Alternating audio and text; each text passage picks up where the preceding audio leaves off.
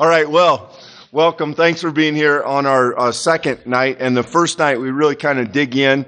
And uh, we had to pair these in order to get through our seven sins and seven virtues. We, we paired them up for three weeks, and we'll do one on its own. And the pairing was a little bit interesting, but tonight we put together greed and pride, and we decided we'd start there. Um, we'll say this maybe again, but many monks and theologians have said things about pride like it's the queen of the sins or it's the chief sin. And so we thought it would be good to start there. And, and greed is oddly connected to pride in a couple of ways. And the most interesting thing as we move into thinking about pride and greed is that culturally speaking, in an American setting anyway, you almost have to start by convincing somebody that, that these are actually sins. In other words, we know pride can get taken too far. We know greed can get taken too far. But for the most part, our culture sort of accepts the idea that a good dose of both is generally a good thing. We don't think of these as dangerous things as long as they stay under the radar of hurting people. That's a very different take than the ancient monks, the monastics had. They were deeply concerned about any existence of pride and greed within a person. And so uh, it, it gives us, I think, an interesting starting point. Right, yeah. So I think maybe to help us get there, Clint, you know, I think we have to consider the Christian conversation, the uniquely Christian conversation about pride and greed to both not be a, a function of action, but rather a statement and evaluation of character. And this is, I think, an important turn that we need to name at the front end of a conversation like this because we will come down culturally on the person who uh, steals people's money, like an Enron executive, who was, by the way, a, a very regular Baptist attender. Uh, the CEO was. Um, you know, at the point at which someone's greed uh, crosses the line and does material harm, we'll call that out as a sin. But the Christian conversation surrounding pride and greed is that fundamentally, especially pride, is the fountainhead from which the, as Luther would say, the inward turn of sin finds its peak. That, that at self, we're most tempted to have the center of gravity around our own sense of self. But the interesting thing is, and uh, you know, I think here Willimon helps us right away, is that particularly the sin of pride, is one in which we often find ourselves valuing other people's estimation of us as our own estimation. In other words, we think of what other people might think and we allow that to supply our value. And if that's the case, then we immediately begin to detach the value as God's creation, those who are called good, and instead we substitute for that an image of what someone else might think. And then that's an easy turn for us to make that into a false image of ourselves, which is, of course, uh, one of the Ten Commandments to not make graven images. But the other uh, harkens all the way back to Scripture to Adam and Eve. When they come to take the fruit, fundamentally, they're taking another's estimation of them. They're, they're resisting the identity as creation, which was called good by God, in fact, very good, and they substitute that for another idea. When they do that, we see pride in the earliest part of the scriptural narrative. So there's two words that live under pride that I think are helpful too. One is superbia, as, as in the word superb. And it's the idea that I claim myself superior. I, I believe myself to be good, to be better than. So superbia is the sin of estimating oneself too highly. The other avenue that pride takes is uh, an old word called vainglory. And vainglory is seeking the attention, the attraction, and the opinion of others. And we probably don't have time. I think we could spend a week talking about vainglory and social media. But but vainglory is that wanting to appear. So pride, superbia believes something is true of me. Vainglory wants to convince everyone else something is true of me.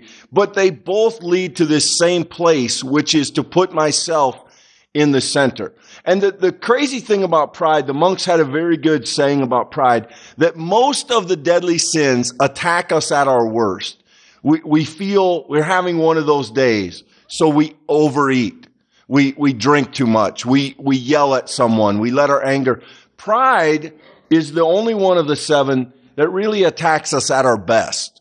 When we've done well, we open the door for pride to come in. So I had a very personal experience with this this week. Some of you may remember in uh, in 2011, uh, Pastor Matt and I had done a series on the seven deadly sins, and so I pulled those sermons out to look through them. And the the sermon on pride was done on Palm Sunday, and so I had I had preached this bit about Jesus being the king who rides a donkey and that kind of contrast of the, the risen, not the risen one, but the holy one, the Messiah, but the humility of being on the donkey. And I had said, as I read through this, I said, we all want the parade, but we don't want the donkey. And I read that in my office the other day and I thought, oh, that's good. That's a really, that's a really good line. So just to keep track, I'm sitting in my office patting myself on the back for a sermon about pride from 12 years ago. and then I think, oh man, I'm done for. Um, and, and pride, one of the dangerous things about pride is that it does attack us, not when we're weak, but when we feel good. It's that voice that says, not only have you done good, but somehow you are good. And, and then you get quickly to you are better. And we live in a moment culturally where America is pretty comfortable with that sort of self-esteem, make people feel good about themselves. And, and I'm not insinuating feeling good about yourself is not a good thing, but it is, it, it is a tempting thing. And it can go the wrong way very quickly, and that makes it, I think, a dangerous thing. Yeah. So, uh, well, there's a few points I think tributaries that come out of this. I want to share this with you. It, it really struck me. Uh, this is a quote that comes from Thomas Aquinas. Uh, you might remember that we named Thomas as a very important figure in both medieval theology, but also the formation here of the the sins.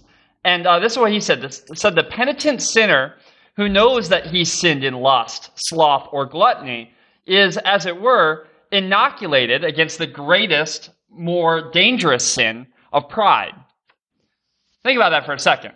The, the very fact that you have thought and cared about some of these other sins you're going to find on the list is unto itself evidence that you're more likely to be tempted by the sin of pride. Now, Willimon goes on in, in this book to make the case that one of the reasons pride lives so well in the church is because the church is filled with people who truly care about following in God's way. That the church is literally a group of people who is populated with this idea that we can and should follow in God's way, that there are some ways that will lead us closer than others, which means we're the most tempted to compare how we're doing to someone else, or most tempted to look at our own progress and to evaluate that as intrinsically good, which by its own nature values our own action and not the one of God working within us. So that's the temptation of pride is, as Clint says, it lies in wait in some of the best motives. It, it's always sitting there ready to turn itself around. And when it does that, it often couches it in positive terms. So an example of this, I think, which is really helpful, is have you ever thought of the telling of when Jesus goes into the wilderness to be tested? He's tested three times. And, and only in reading for this have I ever heard it framed in this way. But Willimon makes the case that as Jesus is tempted, he's objectively tempted with good things. So the first temptation is to turn a bread or turn a stone into bread. You, you remember this? His point was that would be objectively incredible for every hungry person. If you could regularly turn stones into bread, that would solve a massive problem in the world. Uh, the next step, Satan uh, invites him and tempts him with this idea of political power. I'll make you chief. And when he says that, he gives to Jesus the temptation that he could fix the political issues that keep people hungry. And, and then he goes on to the temple, the idea of those who misplace religious power, they give people ritual instead of God. Jesus, you could change that. The response that Jesus gives every time is to turn it away from himself. Instead of accepting what could be an objective good in the world, Jesus says, no, it's not for mine, for me to take, but rather for God to give. That is, I think, the amazing challenge of pride is because we are intrinsically, as people who care, especially as Christians, we are seeking to follow in God's way. When we get it right, we're even closer to the doorstep of temptation to make it about us. So our constant call as creature then is to invite God to reshape our imaginations, to become the kind of people who can see God's work in us instead of our own work uh, functioning unto itself. There's a really fun quote about pride in which the author said, Pride is the only illness that makes everyone sick except the person who has it. So that, and if you've, if you've, if you've dealt with a, a narcissist or a truly arrogant person, you, you know the truth of that, right? That you, you encounter that, that personality locked into itself that can't can't take itself out of the picture, can't take himself or herself out of the reference point. It is a persistent self focus. And, you know, we'll move on to the antidote in a moment, but so what does that look like? Concretely speaking, what are manifestations of pride? Well, people who are unduly prideful tend to interrupt a lot. They tend to insist on their way. They tend to be hard on the mistakes of others, but explain theirs away. They tend to give themselves a grace because they feel like they deserve it. And, and this is the connection. This is part of the problem and the connection with our second sin, greed, is that proud, greedy people believe they deserve what they get. And if they take it from you, it's okay because they deserve it. They are worth it. And you are just the mechanism that feeds that. The, the same is true. Again, we could go on forever about social media and that whole business of needing to be seen, of needing to be, to get likes and do whatever that takes. But the, the sadness of pride is that it reduces us to kind of our smallest self because it makes it essentially impossible to look beyond self to others. And, you know, unchecked pride is very dangerous. I think for most of us, the reality is we battle pride like the game where the things pop up and you, you have to knock it down. It's, it's that voice that sort of comes in and says, Oh, that was, that was really good. You, that, you, not everyone would do it that well. Oh, you took the time to do that. A lot of people wouldn't. You know, it just, and again, there's, there's a world of difference between some positive self-talk and pride, and it, it can be careful, it can be difficult to carefully parse which is which. So, n- not surprising, the antidote for pride, the virtue that corresponds to pride, is humility. The, the idea, uh, humus is the word for dirt. Humility historically means to bow, to lower oneself. So the way around pride, and this was the tact of the monks, service. it is to put others ahead of self, which the prideful heart deeply, deeply struggles to do. And so the path of humility we see in Jesus who kneels to wash disciples' feet. The path of humility is to serve others, not to take from them not to take adoration, not to believe that I deserve something, but to choose to serve others. And it, it is a choice. We don't often, we often think of humility as a trait, and we underestimate how often humility is a discipline. I love working with confirmation students because confirmation students ground me in a really helpful way. You, you ask a confirmation student, well, let's start with adults. You ask an adult, who is God? The adult knows how to put words together to give some answer to that, right? Maybe we all don't feel comfortable, but a confirmation student is just scared to be in the room with you. So you ask, who do you think God is? And, and they're just like reaching for any word, the first word that comes to mind. And you know, the, the thought that comes to mind most often when I ask that in the beginning of the confirmation season is, you know, the big stuff. God made everything, so God is strong. Uh, sometimes they know the words like omnipotent or omniscient, you know, all, powerful, all knowing. So, sometimes they'll know that, but most of the time, you know, God's everywhere. God knows everything. And, you know, I've never once, never once have I had a confirmation student tell me that God was humble enough to take on flesh. Or, or that God was willing to leave heaven to be with us in the dirt, right? We always think of the high. We always think of the lofty, of the strong, the superhero kind of image.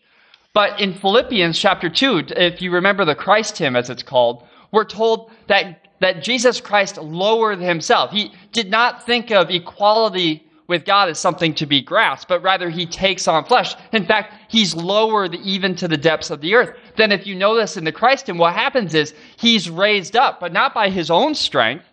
By whose? By, by God's. God raises Jesus up. Uh, this is the powerful antidote that is humility. The recognition that you don't need to grasp that you don't need the knowledge of good and evil, which was the very thing that Adam and Eve reached for, right? All you need to do, and this is much like what we're going to discover when we come to charity, once we come to greed, is we have to let go of our desire to pull ourselves forward.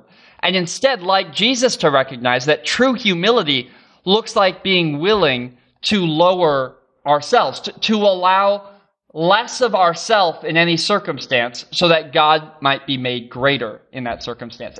C.S. Lewis has a great sentiment about this. He talks about how the call of Christians is not to think lowly of ourselves. Because fundamentally, that would be like thinking lowly of Jesus, who was the one who took on flesh. There's nothing about being human which is low. And, and by that I mean a lower status. God raised humanity in the choice to become human.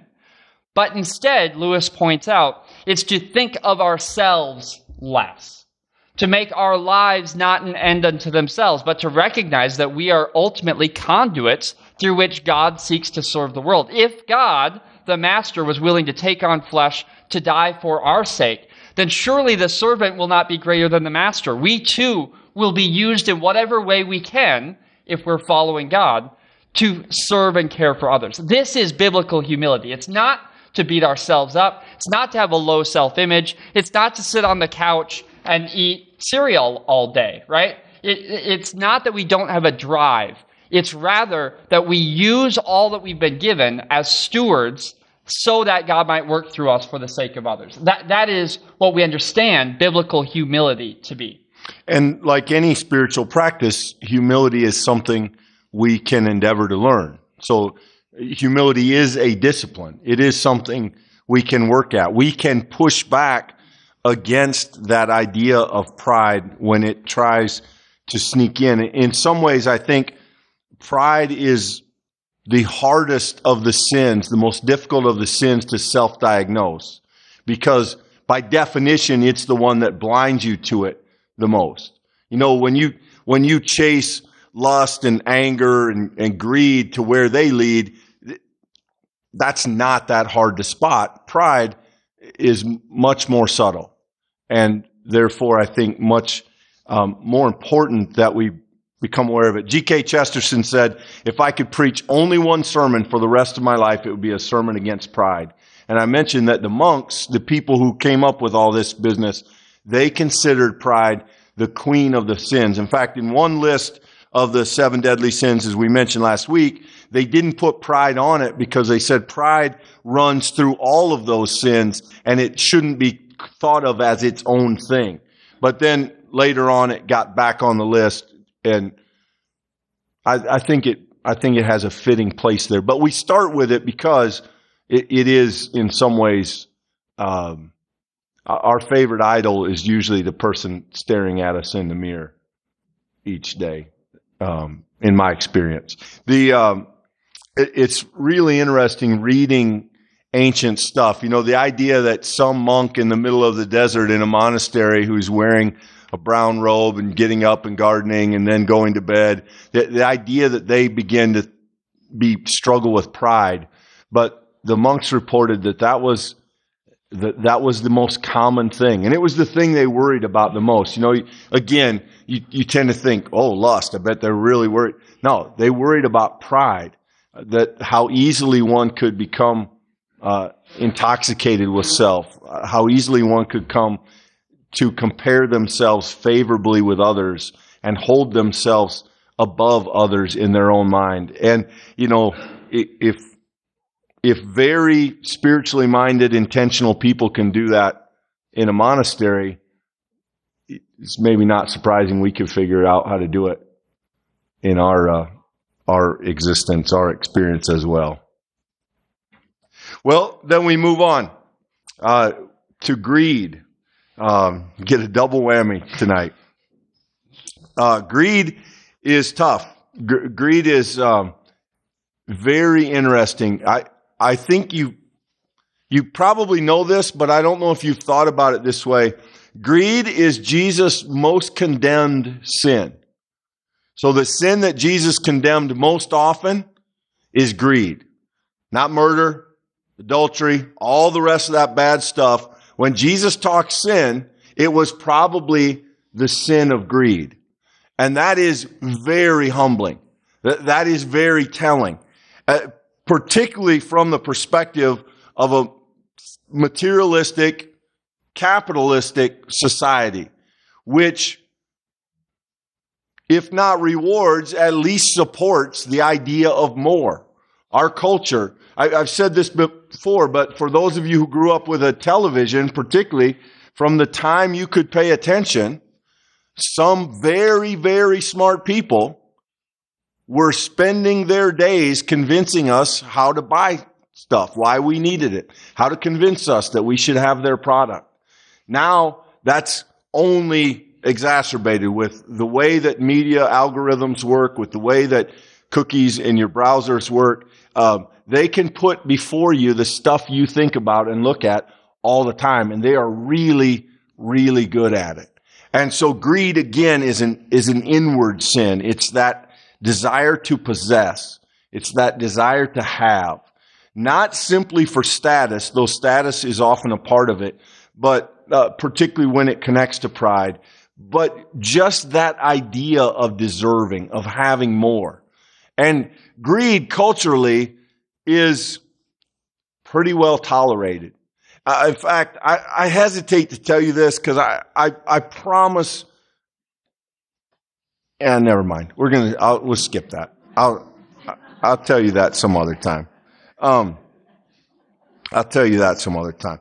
Um, but but greed is it, it is accumulation, and at its core, greed wants more.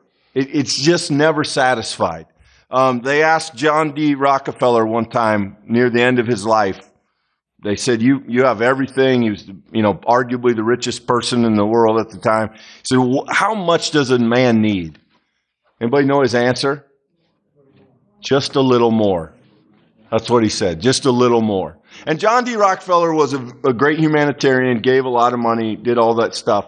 But when it came down to it and they asked him, how much do you think a guy needs? You got 20 houses and mansions, whatever. He said, ah, just, just a little more. Just a little more than I have. Which, which is, you know, greed is sneaky. All the sins are sneaky. So, as an example of this, uh, I'll be really brief, but Augustine wrote a, a, what we have now is a book called The Confessions. If you've not read it, I highly recommend it.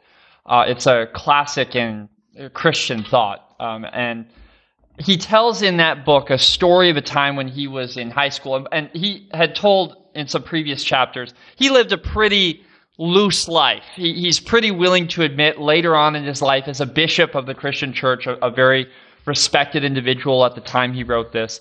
Uh, as a as a kid, he he kind of did whatever he wanted, and, and he did some stuff that young boys might want to do, and, and he did all of it. But the story that stuck out to him was a story about a time that he and his friends went into a essentially a neighborhood person's garden and stole pears from the pear tree. And he looked back on that as the greatest sin he could remember committing. And in fact, that sin became for him a moment of turning. It, it actually transformed his life looking backward. The thing that made that sin for him so heinous was not because the pear was that valued or priceless or, or because the damage that he do, did in that act was so substantial. It was the fact that he took it though he had absolutely no need for it. He wasn't hungry. He wasn't going to bake a pie or he wasn't going to give it to somebody else. He wasn't even going to eat it right there. They just threw it down the alley for the sake of having something to throw. And reflecting back, he realized he took it for no other reason than to acquire the thing. And then he wrote what is one of the most famous lines ever written by a Christian theologian. He, he wrote that all of our hearts are restless until they find rest in God.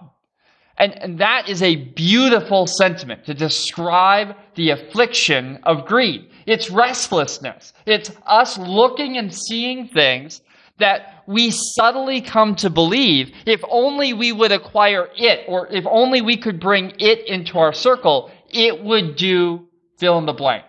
It, it would make me happy, or I would enjoy it, or it would help pass time, or it would mean this to other people. The, the, the range of possibility is endless. It's as unique as we are as people.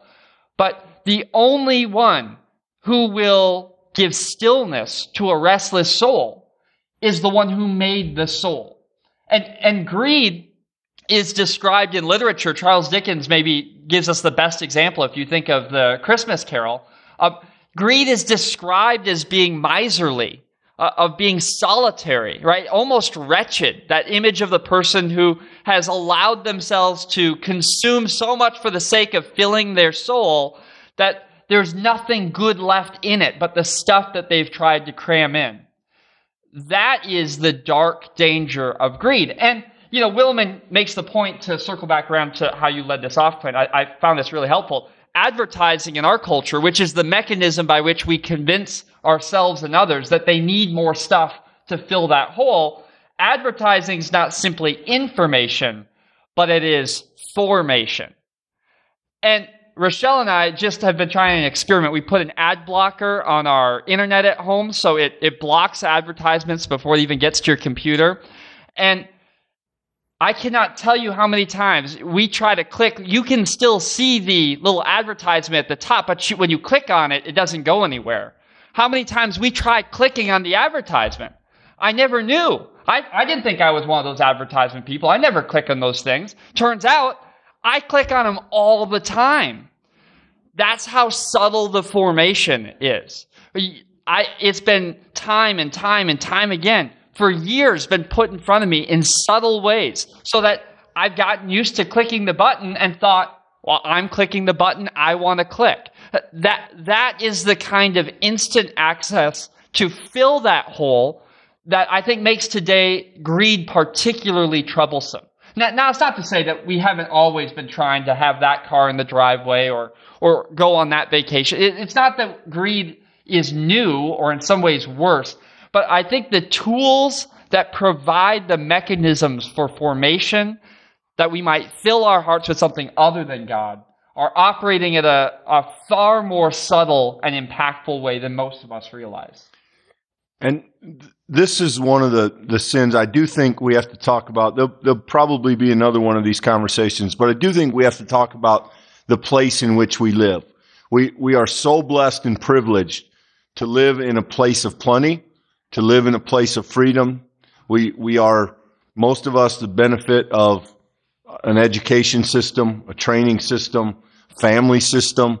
We have a lot of things in our corner as Americans. And the result is that makes us, it gives us a fairly good chance of success. The downside is that we measure success partly by how well we do, where we live, what we live in, what we own, what our hobbies are, and, and our sort of possessions. And it is very difficult, I think, to talk genuinely, seriously about being an American without being willing to entertain a conversation about greed. it, it is tough. Um, in the last 30 years, 40 years, how people study houses. Can you guess the two aspects of houses that have grown the most? In other words, the, the places in a house that have gotten the most, the, the largest proportionally? Garage. You're on the right track. Closets. Garages and closets have grown the most proportionately. Now, you don't have to be architectural to, what's that mean? We need more places for our stuff, right? 20 years ago, almost 20 years ago now, Jane and I moved into our house and some of the houses on the street had three stall garages and we thought, what in the world would you do with three stalls in your garage? Now we wish we had four. Uh, we got two and we can't shove all our stuff in there. We're carrying stuff to the basement in the winter time because it can't be in the garage. So it, it, it's easy to do. You can keep up with what you think is a very modest progression in America and still have more than you could possibly justify. And, and we have to take that serious, I think. We have to have that conversation. Um, there was a group from First Pres several years ago that went down to Guatemala and worked on houses. Ron was there. And um, I remember coming back and, and I remember kind of wrestling with this. I, I can't remember what the number was, but it cost X number of dollars to build a home in Guatemala. And that was, you know, there was a family. We, we helped do that. And I came back and it, it dawned on me, I have several possessions that cost more than that home. I, I own multiple things that cost more than a family's home in Guatemala. And th- that was kind of a gulp moment. Like, ooh, I'm not sure that's, I, because we live in such a different place from most of the rest of the world, it, it's easy to think that our way is normative and our way is, I, I won't say based on greed, but it's certainly friendly to greed. It, it doesn't mind a little greed here, here and there. America's, we're, we're pretty good with greed. Um, it, it's in the works. So in some of our conversations this week, Clint and I were talking about tonight and you know what track you take, pride, greed are big topics. So so what ground do we try to walk? And we were discussing how how it's hard to read books about pride and greed in particular because any relatively self-aware author would have to recognize that as they write about the Christian sin of greed, they're writing a book that they're hoping is going to be bought. Uh, that fundamentally, two pastors who have been given lots of blessings in life are sitting and talking about greed. It has to be known that we're included in the circle, right? I, that is, I think, what makes greed so very difficult is because in a context in which agency, in which uh, the acquisition of not just stuff, but experiences. When, when the, these things that we reach for have so much power culturally, we are almost inevitably not going to be able to exterminate that sinful uh, place of beginning. Uh, but rather, we will find it in different places and need to address it. That, that more likely than being able to keep the seed of greed out of our lives, we'll need to be able to identify when that plant starts growing and it's time to start weeding that garden. I, think fundamentally we have to begin moving to the positive. We need to begin practicing charity because there is not a scenario, I don't think, in which greed does not lay in wait. And, and you know, I think the idea that fundamentally as Christians we, we are tasked with opening our hands to others is maybe the firmest foothold we can take in our step against greed. So again, think for a moment practically. How how do we identify greed? How do we get an inkling that greed may be trying to work on us? It, we become obsessed with the next thing. We become unenamored with whatever the last thing was we just had to have it loses its meaning. It loses its value. We, we don't appreciate those things. We don't find ourselves grateful. We compare our stuff with others and we will sometimes use what other people have as a way to either um, pursue or justify pursuing more stuff. Um, we have a ton of stuff that we don't use, that we don't need, but we think getting rid of it would we'd miss it. We it would somehow reflect on us. And the answer to greed is fairly simple. I think if you asked everybody, how do you think you fight greed? They'd tell you, well, generosity,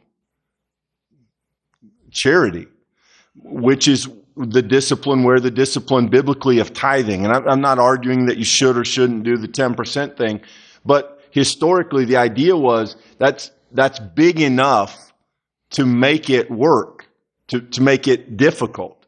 The idea is that, that that was a significant enough commitment that it was going to cut into our ability to pursue greed a little bit.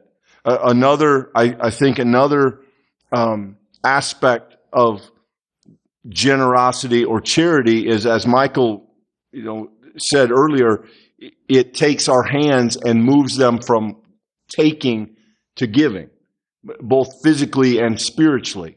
And that act of giving, that symbolism of saying, I hold what I have loosely. I, I enjoy it. I appreciate it. I'm blessed by it. But it doesn't define me. I may have stuff, but my stuff doesn't have me. If we can get to a point where that's mostly true for us, I, I think that um, it is a healthy marker. Michael and I were talking this week when I was in seminary. It was very interesting. They had a Catholic brother, a monk, um, come in and, and do a, uh, he did a workshop on family spirituality, which I thought was very strange, but he did a great job. And I don't know how it happened, but I got tagged to go pick him up at the airport. So brother Samuel, I went and picked up brother Samuel. Brother Samuel's a great guy. We got to visit. I got to show him around campus. And from then on, which wasn't often, maybe three or four times in my seminary career, if Brother Samuel was coming past Louisville or in Louisville, he, he would call me. And if he was coming to campus, I'd go get him or we'd meet for lunch or whatever. And I remember a conversation which he was talking about the, the monastery and I was fascinated by the idea of living in the monastery and he had, you know, he brought a laptop and I said, Oh, your laptop? And he said, well, it belongs to the monastery. And then he talked about the TV. And I said, you have a TV in your room? He says, well, it belongs to the monastery. And the, the monks, the desert monks set this pattern and monks to this day continue to use it. They intentionally own nothing. They have a common closet. If somebody's traveling, they go get clothes they want to wear. They have they, they don't own any. Their books are shared. They, they literally communally own those things. And the idea is that helps them battle the temptation of mine. And it's a very interesting way to live. And I'm going to be honest, one I don't know that I want to try. But, but, but I think that again, the beauty of it is they don't think of their stuff as theirs. And I've, I've tried to embody that.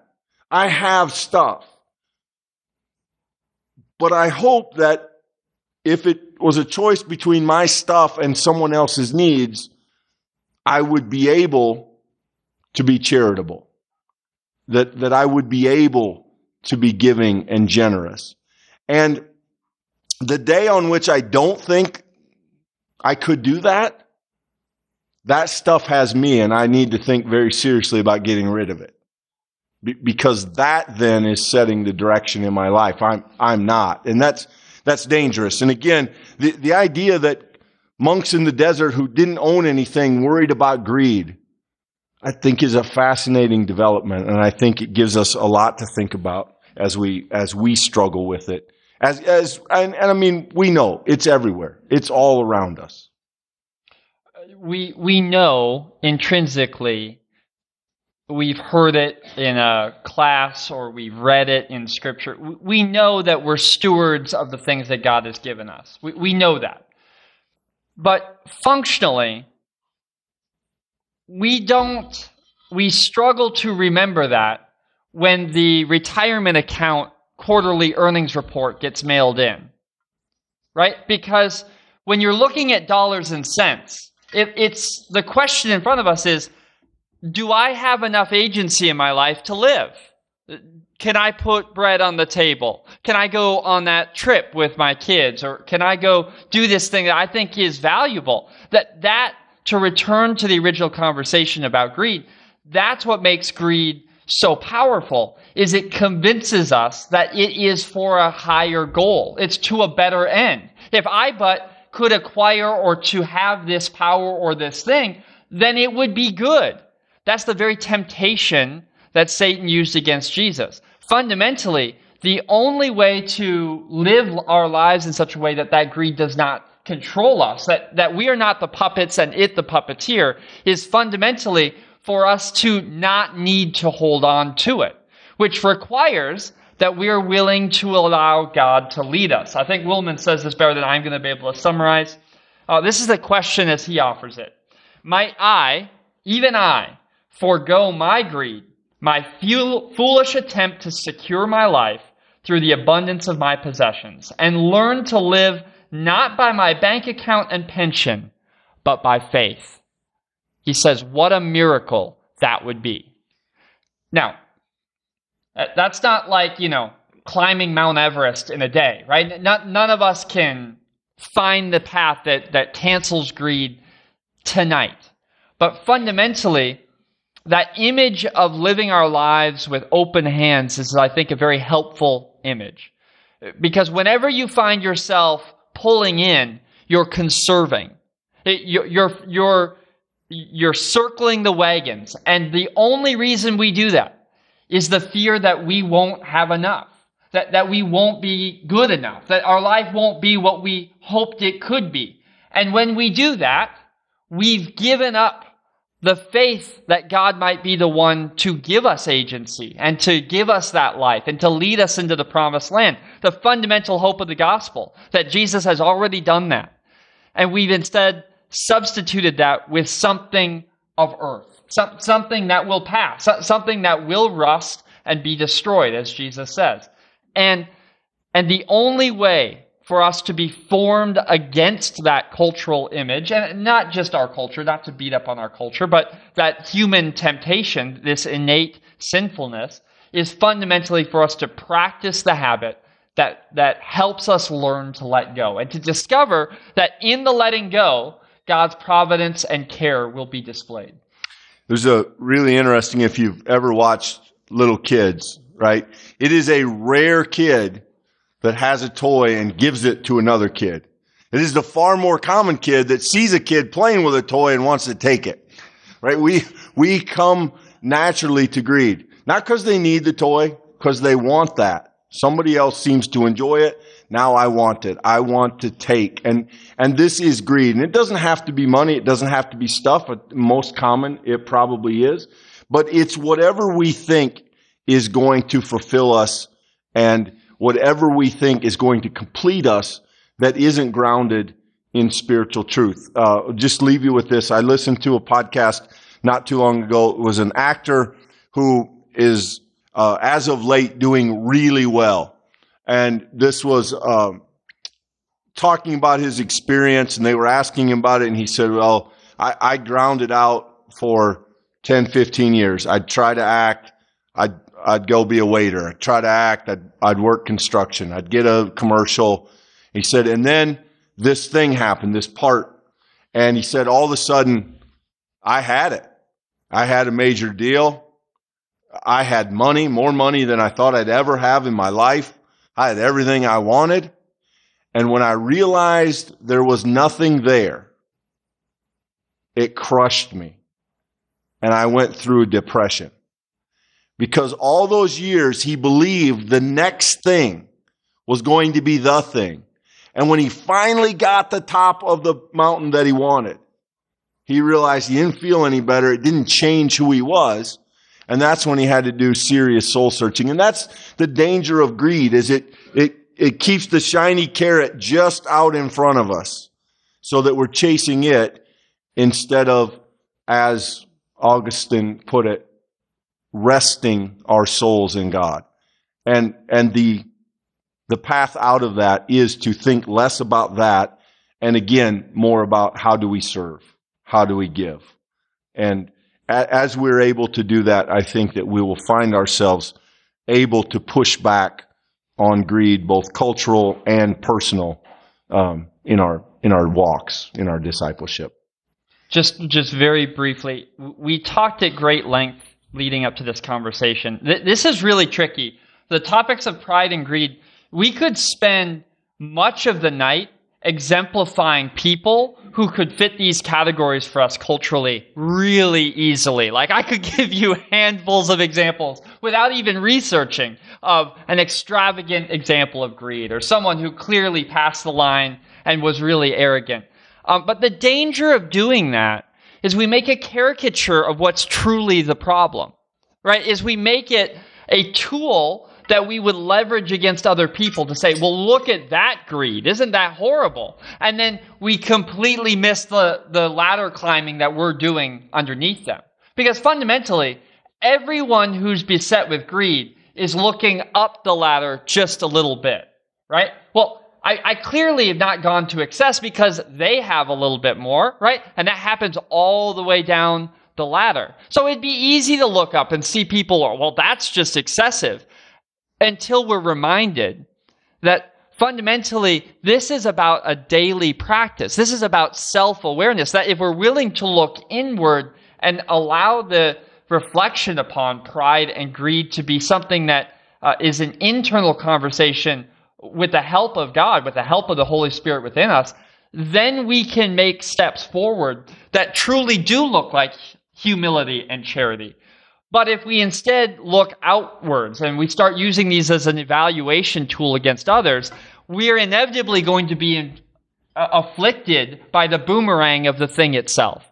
And, and so my encouragement is, as hard as it is to sit with these two things, maybe the only way to find our way out of that difficult seat is the willingness to sit there until the Spirit leads us forward. And, and in the same way that Christ allowed, not just allowed, he actively chose to be humbled. In that, God raised him up. And that's the promise. If we're, if we're willing to be humbled, if we're willing to give and let go, then the hope and promise of the Christian gospel is that God will give and that God will raise up. And that is fundamentally the best news that we could hear. So we realize kind of a tough night, rough start. Um, a couple of heavy hitters right off the bat.